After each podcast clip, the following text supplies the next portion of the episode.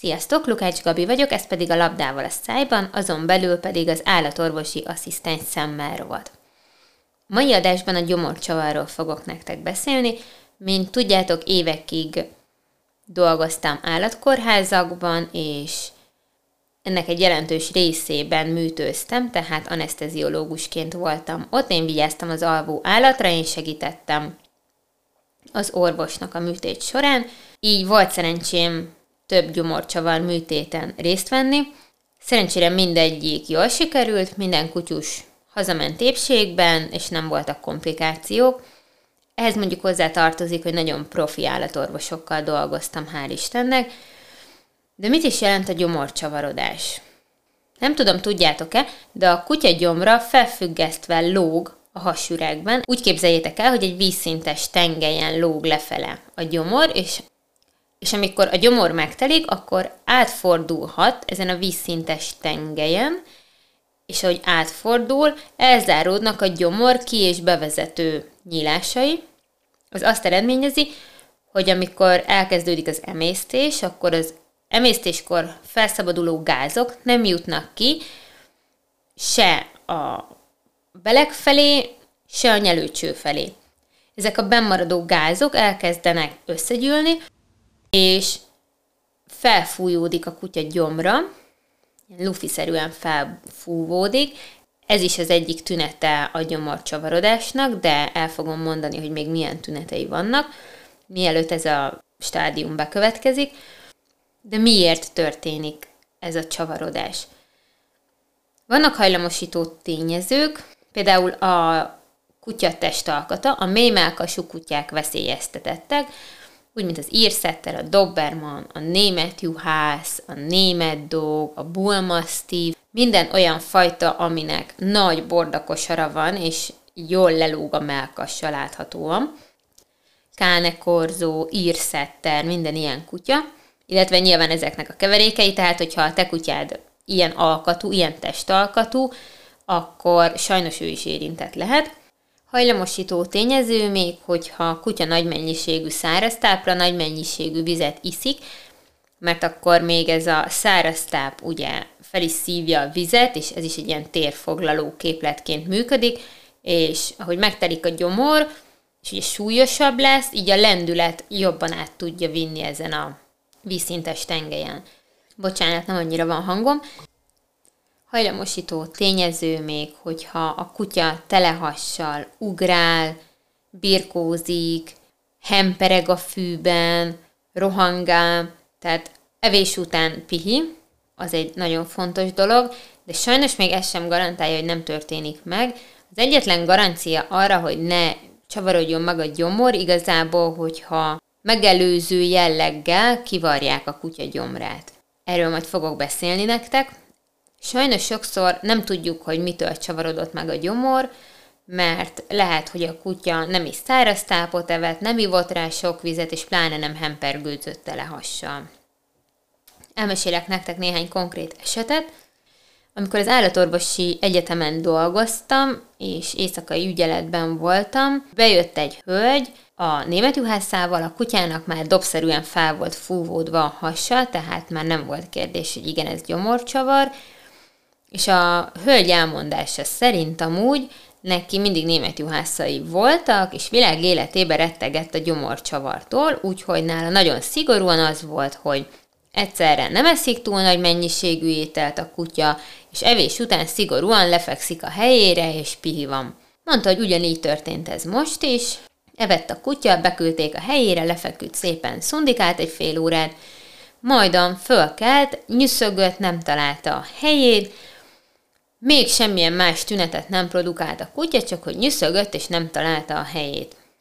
A gazdi tekintve, hogy tíz éve azt várta, hogy mikor csavarodik meg valamelyik kutyájának a gyomra, azonnal kocsiba rakta a kutyát, és már úton a kórházba kezdett csak felfúvódni a gyomra. Ez nagyon jó volt nekünk, mert hamarabb bekerült ugye a kórházba, mintha még otthon nézegette volna egy darabig a hölgy, gyorsan meg tudtuk műteni, Szerencsére mindenféle komplikáció nélkül megúszta a kutyus, talán másnap vagy harmadnap haza is ment.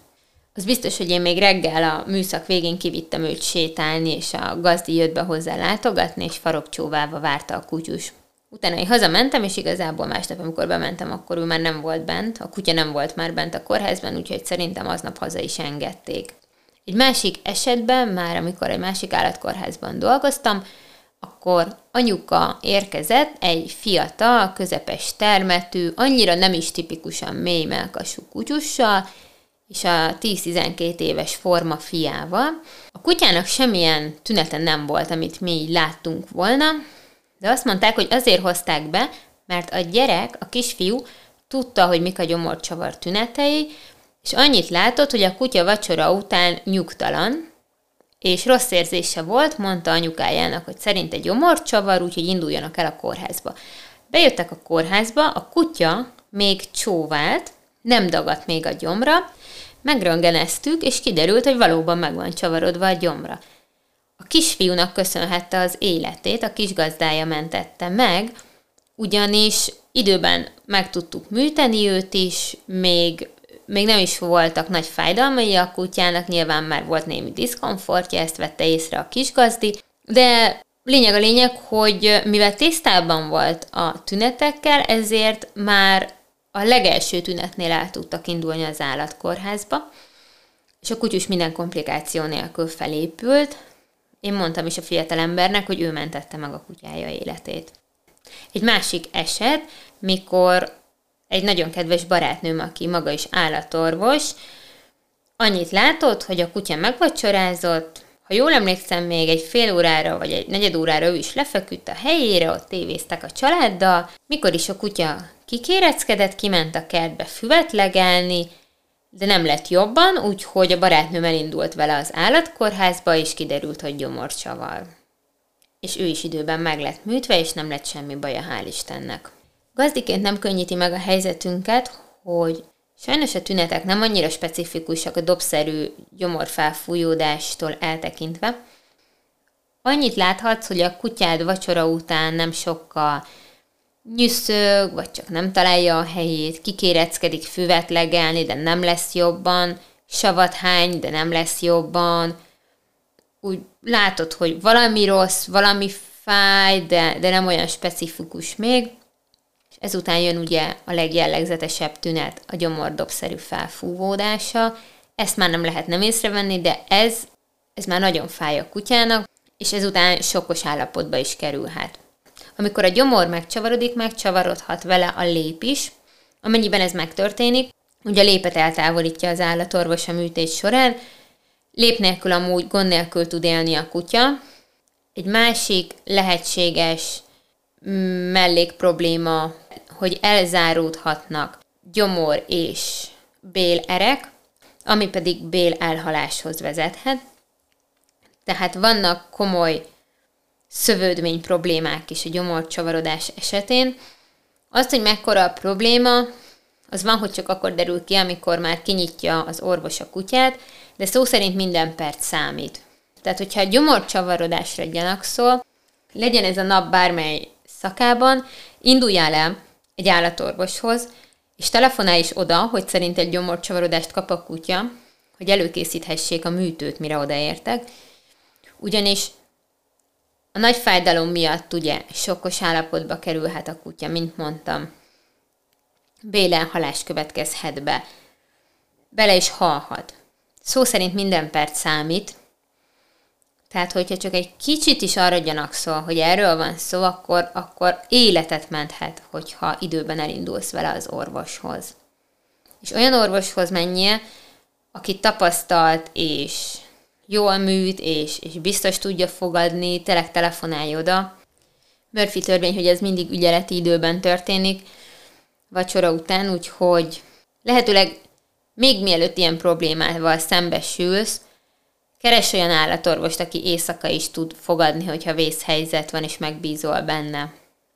Ez a műtét amúgy elég gyakori, de nem nevezném rutin műtétnek, szóval hozzáértő csapat kell hozzá, hogy minden jól menjen tényleg egy nagyon kockázatos és többféle kimenetellel járó műtét lehet, probléma lehet. Amennyiben bélelhalás is bekövetkezik, úgy bélszakaszt is lehet, hogy el kell távolítani, ami egy másik igen komplikált műtét, úgyhogy nagyon komolyan kell venni a gyomorcsavarodást, és lehetőleg ne adj egyszerre túl nagy adag ételt a kutyának, túl nagy adag vízzel és szigorúan pihenés evés után. Ja, és ígértem, hogy beszélek a gyomor kivarrásról. Nem tudom, hogy miért nincs annyira a köztudatba, hogy megelőz, megelőzhető a gyomor csavarodás ezzel a rutin műtéttel, hogy kivarják a kutya gyomrát. Ezt úgy képzeld el, hogy a gyomrot jó erős varrással kivarják a kutya hasfalához, így ugye már nem felfüggesztve ló, hanem oda van rögzítve a hasfalhoz. Ez nem egy bonyolult műtét, szukakutya esetén ivartalanítással egybe is kérhető, tényleg egy rövid, kockázatmentes beavatkozásról van szó. Nyilván az altatási kockázat az más kérdés, erről majd egy másik adásban beszélek nektek, hogy azt hogy lehet minimalizálni. Nekem nagyon furcsa, hogy a tenyésztők nem mondják el az ilyenfajta kutyáknál, vagyis hát tisztelet annak, aki elmondja, nem akarok általánosítani, elnézést kérek, de hogy én csak olyannal találkoztam az évek során, hogy a gazdik meglepődtek az állatkórházban, mikor felajánlottuk nekik, hogy ivartalanításkor akár szívesen meg is csináljuk ezt a megelőző beavatkozást, illetve amikor a gyomorcsavar esetén elmondtuk a gazdinak, hogy meg lehetett volna előzni ezzel a nagyon egyszerű műtéttel a problémát. Nem tudom, hogy miért nem mondják jobban, miért nem miért nincs ez benne a köztudatban, nem tudom, de szeretném, hogyha benne lenne, hogy a gyomorcsavarodás megelőzhető a gyomor kivarrással. A kutya ebből semmit nem fog észrevenni, annyi, hogy x napig többször kevesebbet kell egyen a kutya, tehát több részletre osztva adod oda neki a napi adagját, és ennyi, tehát tényleg nem egy nagy dolog ez a műtét. Jó, ennyit szerettem volna elmondani a gyomorcsavarodásról, amúgy is elfogyott a hangom is, mint halljátok, elnézést, lehet torokgyulladásom lesz. Egy másik adásban pedig majd elmondom nektek, hogy hogy lehet minimalizálni az altatási kockázatot. Köszönöm a figyelmeteket, remélem hasznosnak találtátok, sziasztok!